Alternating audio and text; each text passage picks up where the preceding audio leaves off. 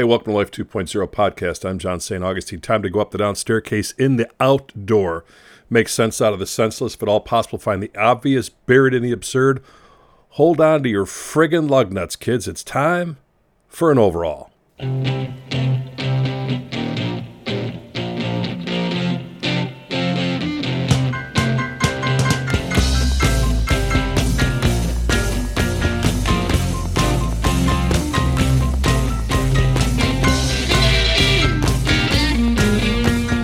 Have you back with me from anywhere and everywhere around planet Earth. Full disclosure, had a little technical problem this morning. Uh, technical difficulties, as we say in the biz. Uh, the mic wasn't plugged in. That's not very technical, but you would think after doing this for never mind how many years uh, that I would remember that part of it. But hey, a little foggy in the morning, you know, didn't have enough Java. I had a couple of emails I sent out this past week with uh, addresses for uh, payment for the Randy Hundley book. You know, so what'll happen is we have a certain amount of books set aside that can be autographed and personalized for Christmas gifts. So people have been contacting me, and I send them the information for payment or what have you, and didn't get my address right, forgot the zip code. I guess my brain has a little bit of turbulent mind syndrome going on, which is not unexpected. Anyway, I'm glad to be with you. And when I was reconnecting the mic uh, just a few minutes ago and clearing my voice, you didn't need to hear that. Um, I started to think about the simplicity of this little outing we have every Saturday morning together. Once again, I have no idea who's listening, where you're listening, what's going on in your life at this point in time. I'm always attempting to, as I say in the open, find the obvious, in the absurd. You know, let's make sense out of the senseless. There's so much going on in our world, always has been, but it's on our watch this time that we got to kind of sift through this stuff. So, the th- fact that I have a thought, there's no, I don't have any notes. I, just, I don't have any notes. I, mean, I got a lot of other stuff at my desk, but there are zero notes to do these shows. There's no script for it. So part of it is just as soon as I turn on the microphone, when I remember to plug it in, uh, things just talk, it comes out. And I think it's a like a backlog of everything that's been going on in my mind during the week. And I try to put it in some semblance of order. Sometimes it works better than other times. So that's the first part of it. So I'll have a thought about something, and the vibration of thought becomes the vibration in my voice. So I'm articulating what I'm thinking about. Between my mouth and the, I call it like the, the, the spit kit in front of the microphone, there's a little mesh screen here so I don't pop every P. I just did it there. But this little mesh microphone kind of helps keeps things clean. Between the, my mouth and that microphone, the air vibrates. And it goes into the microphone my little light jumps back and forth, goes all the way down this little tube here, and goes into this wire. The wire, when remembered to be connected into my trusty, dusty 12 and a half year old Dell computer, that goes into the clean feed system. And it's all by vibration. And then it gets stored in clean feed. I will pull it up here when I'm finished. I'll put it in my editor.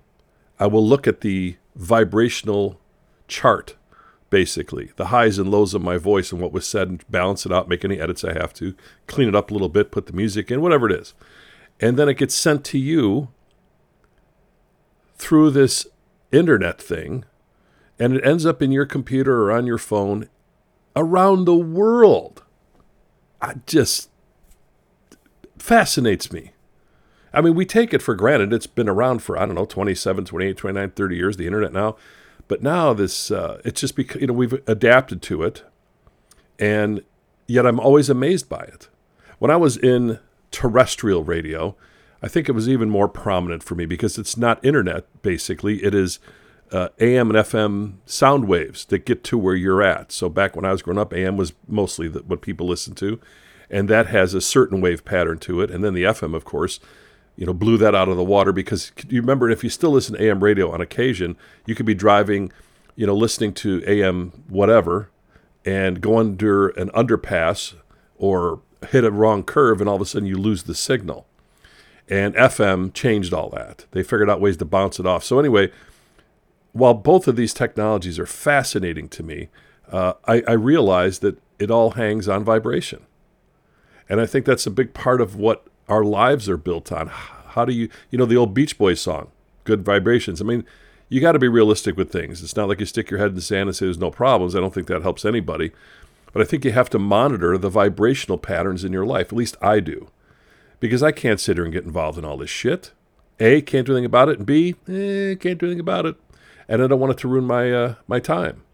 So I'm always reminding myself, and whenever I can, everybody else that's listening, that there is a vast difference between the headlines and our lifelines. They are not the same thing. The headlines come and go every, what, 9.2 seconds, if not quicker, because of this internet thing, because we're connected to everything all the time. That doesn't mean you have to swim in it. Doesn't mean you have to understand it or know it. Doesn't mean you have to participate in it. It's just there. It will always be there. It's always been there. It always will be. Dredging up shit left and right does not mean you got to swim in it. Like that old story about the guy who's the skydiver and he jumps out of the plane and his parachute fails and he ends up in a landfill. He gets cushioned by the blow of a landfill, which is all filled with garbage, just layers of garbage, so it, it cushions his blow. And eventually he makes his way out of the landfill, and the, and the guy is waiting for him on the other side. He's like, How did you survive that fall? He goes, Well, the landfill, all the shit in there, cushioned my blow. So I'd survive that. But if I would have stayed in the landfill, it would have killed me because it's toxic. And that's how life can be sometimes. If you stay in that stuff, you know, I, I, I, walk up right up to the edge of hesitating to say, here's four or five headlines that I saw last week, and let's talk about those. A, no, I'm not going to do that. But it's tempting. And B, not going to do it. Because as soon as I talk about that stuff, it diverts me to something that's already happened with people I'll never meet and something I can do anything about. Uh, there's no resolve there for me. And I think it's kind of an insidious thing that sleek, you know, sneaks in our lives. You end up talking about stuff you can't think about, and the stuff you can do things about, you don't talk about as much. Now I'm getting on a roll here. The vibration's rolling a little bit, so bear with me. Um, I'll do this first. So I do these shows really early on Saturday mornings, and I like it that way. This is my time with you and your time with me, and that's how it is. And I've been doing this going on, it's just over five years, I think now. So for all of you who subscribe to this, for those of you who plunk down 20 bucks a month, which is five bucks a week, which is 66 cents a day. I sound like I work at NPR or PBS, but that's the way it works. I can't thank you enough. You know, you have a lot of choices in where you could spend $20. So the fact that you choose to support what I do here and have done that for as long as you have, uh, I've got no words for that. You know, when I was on terrestrial radio, never had to make that call out because I got paid through advertising. You know, and sometimes I had to sell it. But when I moved up the food chain, you know, they have salespeople that do that, and I just get some of that. So this is very different. Uh, I don't go out and solicit for subscribers anymore. People come and go all the time. But for those of you who are with me and have stayed with me, I appreciate it. For those of you who are listening, it again, as I've said this before, it is the NPR PBS model. I'm guilty as this too. I mean, over the years I've donated to PBS, but 80% of the people who watch PBS television never donate a dime. They live off the 20% that do. And it's similar here. So if you're one of my subscribers, thank you so much. Uh, and, and some people sent me notes, you know, they've been doing a while, they're ready to move on. That's fine too. Thanks for the support in the past. And for those of you who are not paying, and you're spending 20 bucks on a pizza and it's gone four minutes, well, maybe five minutes, uh, think about the uh, value uh, over a month's period of time. Anyway, I do this early on Saturday mornings, and I've been getting up early my whole life. It's an internal clock thing. Never once had to, you know, be roused out of bed to go to school or anything. I, I think it started, you know, as a kid, and I would get up on Saturday morning, and I would sneak downstairs and hope the heat would kick on when it was cold out. And we had like a a little dinette area that was in between our kitchen and our our uh, living room and, and the dining room, which is it's just this little area. And my dad would often pull the TV there to watch, you know, whenever we had a chance. The bigger TV was in the living room, of course. You know, the 19 foot long Sears brand, 5,000 pound, that big console. And I can remember being up early, like it is now, uh, zero dark 30, and turning on. And the cartoons didn't start till 6. Matter of fact, nothing started until 6. The TV went off at midnight, if you recall and didn't come back on until six o'clock in the morning. Can you imagine that now? The TV went off. They'd play the national anthem and sign off, and you'd go to bed. And then the next morning, they'd play the national anthem and they'd sign on. And those six hours did not exist at all between midnight and six o'clock in the morning. And so it would come back on. And oh, and you remember when you turned the TV on, you had to wait for it to warm up. It had a little dot in the middle, got bigger and bigger, and all of a sudden the TV would come on. And sometimes it'd be the same. When you turn it off, it got smaller and smaller, and beep, it was gone. So this is, you know, th- that's why maybe this is why I get so excited about technology. I mean, we didn't have a remote. I was the remote. I'd stand next to the TV, and my dad'd say, "Turn the channel." So you, how's that? How's that? And I'd get to sit down for a little up, change channel. So you know, this technology stuff fascinates me, and I guess that's probably where it comes from. But being up on Saturday mornings early, waiting for the cartoons to come on, of course, you know, the classics and the Three Stooges ran early in the Saturday mornings. But my thing was to either grab a couple to three slices of bologna, roll them up, put on a piece of white bread with mustard and eat them. Or, even better, hot dogs. If I get my hands on Oscar Mayer hot dogs cold out of the fridge, I can't tell you where it started or why. But to this day, I didn't do it this morning, but there are many mornings where I will go and just grab, you know, the bologna. It's the same. I eat like I'm seven, sometimes, not all the time. And I like that. I think it's, well, for me, it's important. It just keeps me a little more grounded in who I am and where I've been and what I, how I grew up and all that stuff. And I'm sure we all have things we carry over from childhood that we enjoy to eat and things like that. So this early morning thing, I think prepared me for so much. It prepared me to work early in the morning before high school. I would go early, four o'clock in the morning, mop floors at Dunkin' Donuts. It prepared me for high school, you know, getting up early and doing work, uh, my homework, because I forgot to do it the night before I was out. Who knows? Could have been. And then it prepared me all the way along. And when I started doing this work of writing and the book stuff, this turned out to be the sweet spot. When I'm in writing mode, I'll be up at 3 a.m. and I'll work till like 8. Don't leave me alone. This is where it happens. And basically, it's a download process.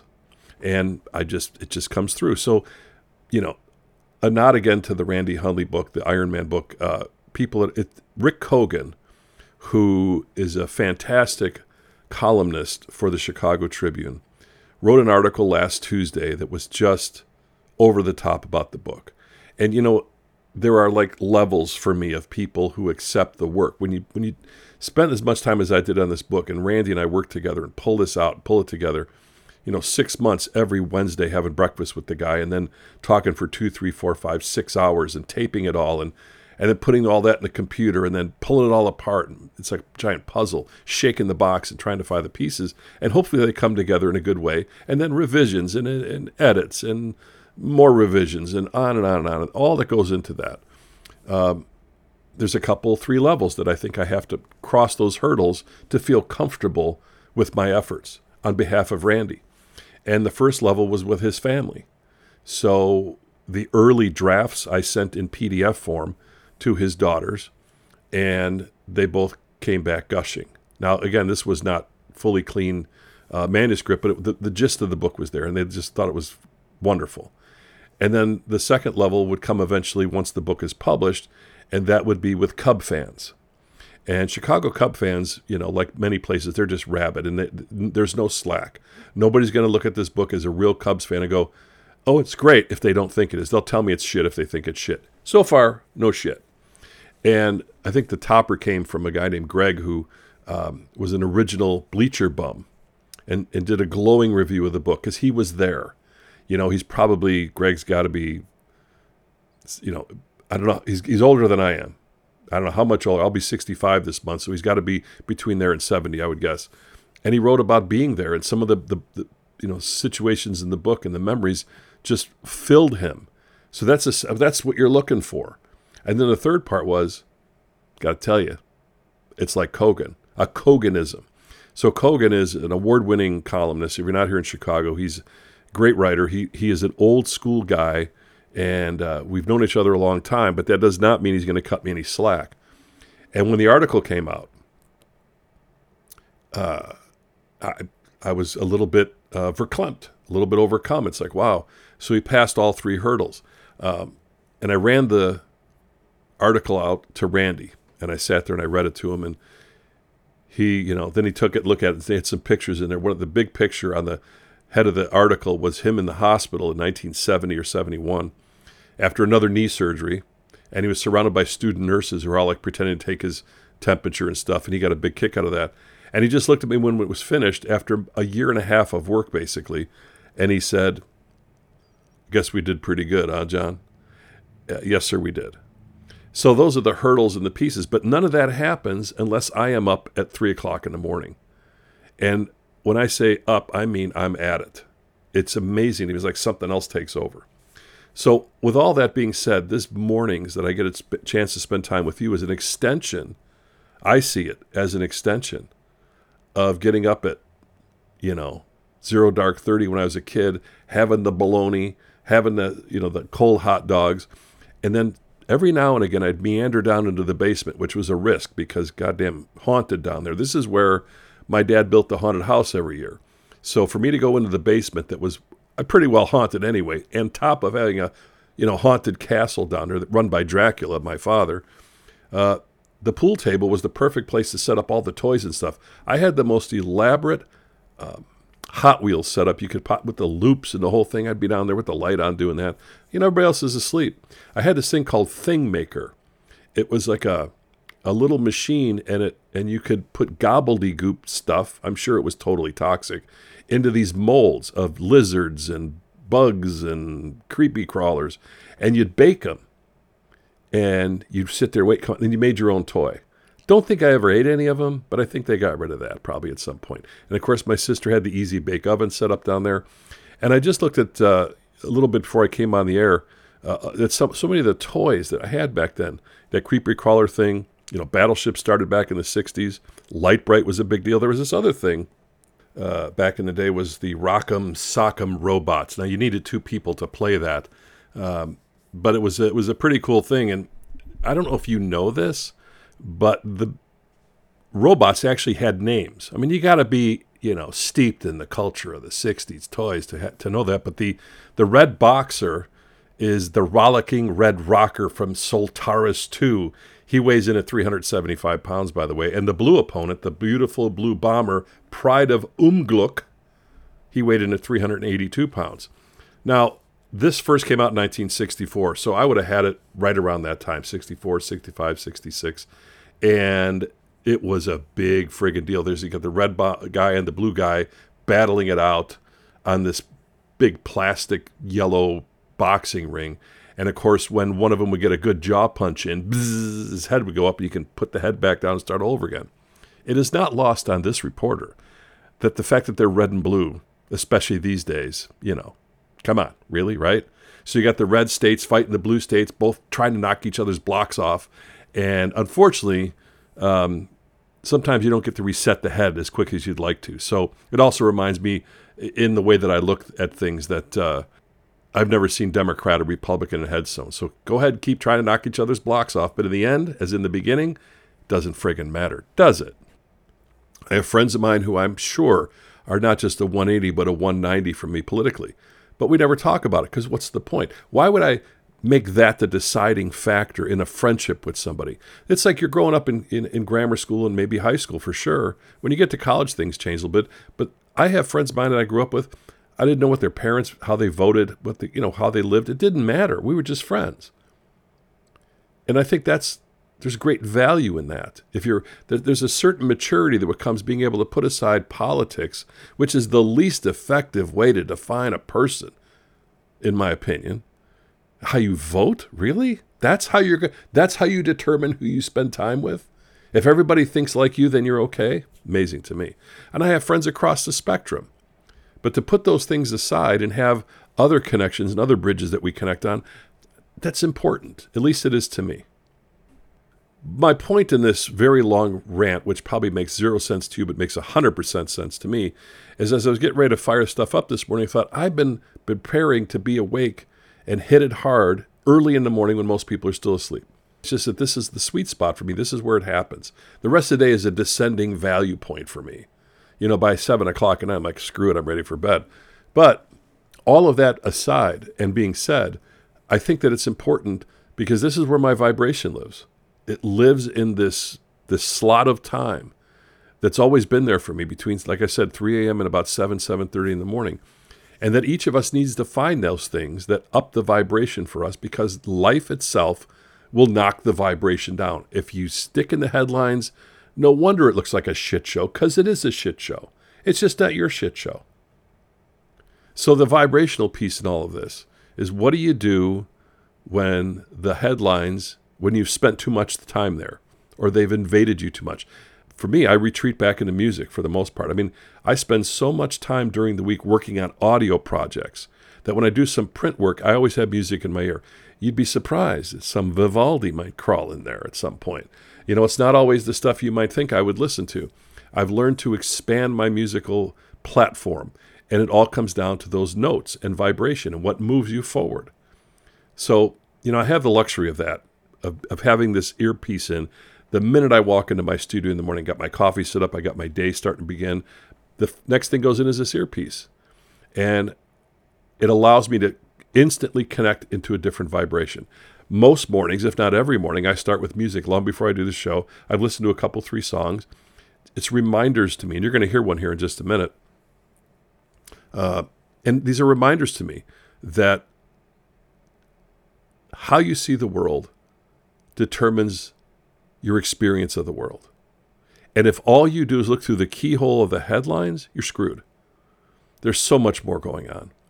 Every now and again, I'll wander over to the goodnewsnetwork.org and I will look at what's going on in the world, which is the opposite of what CNN, MSNBC, and Fox all say are going on. It's the opposite. These are headlines of people that are doing incredible, amazing, wonderful things, but you never hear about them. There's no room for that. Who wants to hear that? I want to hear that. So, in the motif of vibrational things and and uh, bringing some music to the show, as I always say, you know, there are just a handful of people that are artists who are friends of mine. Some are still with us, some are not. And my pal John Berry is out on the road as I speak, jetting off somewhere in a bus. So he's not really in a jet, he's in a big bus with Miss Robin and Brian Smith and the crew. They are on their 27th Christmas tour. 27 years of this. And I know they gear up, you know, for months to make this happen. John Berry has become Mr. Christmas. It's just the way it is. You know, his uh, his ability to take his faith and vibrationally channel it through this voice he's been given to people all over the country and all over the world uh, is is the highest use, I think, of the human voice. I mean, there's nothing greater than that. So when John goes out and they are waiting for him across the board at these sold out concerts. He walks in and he tunes that thing up. He gets that vibrational tune going. And people are waiting to be lifted simply by him and Miss Robin and the band singing songs. Just that simple. Think about it. With all that's going on in the world and all the technology and all the bells and whistles, when John Berry steps to a microphone, he changes people's vibration. That's a magical thing. And so I always wonder when I'm going to start playing Christmas music. So it's December 2nd. Uh, I've been avoiding it. You should see me. You know, if it comes on the radio, no, don't want to hear it. It's too early. It's too early. I don't want to hear it yet. It's 45 degrees and there's no snow, and I don't want to hear it yet. I don't want to hear it yet. And uh, when I got up this morning and I was looking at a couple of uh, things that were emails from last year because I was cleaning out a bunch of stuff, um, I looked at one of the podcasts from last year. It was just about this time that I dropped the needle on the first Christmas song, which is the exact song you're going to hear now a year later. The date was just different. So, for my friend John and Miss Robin and Mr. Smith, who are out, and the band, uh, lifting people up in a time when, when they need it, um, thank you for doing that. And if you get near Chicago, give me a shout. We'll have some hot dogs. Not early in the morning and cold. I'll get you to Portillo's. We'll be good to go. And for the rest of you, I hope you found some value in this rant this morning. I've been all over the map, but so what? It's my show. and that's the way that it rolls. Until next time, be well, safe travels, keep the faith.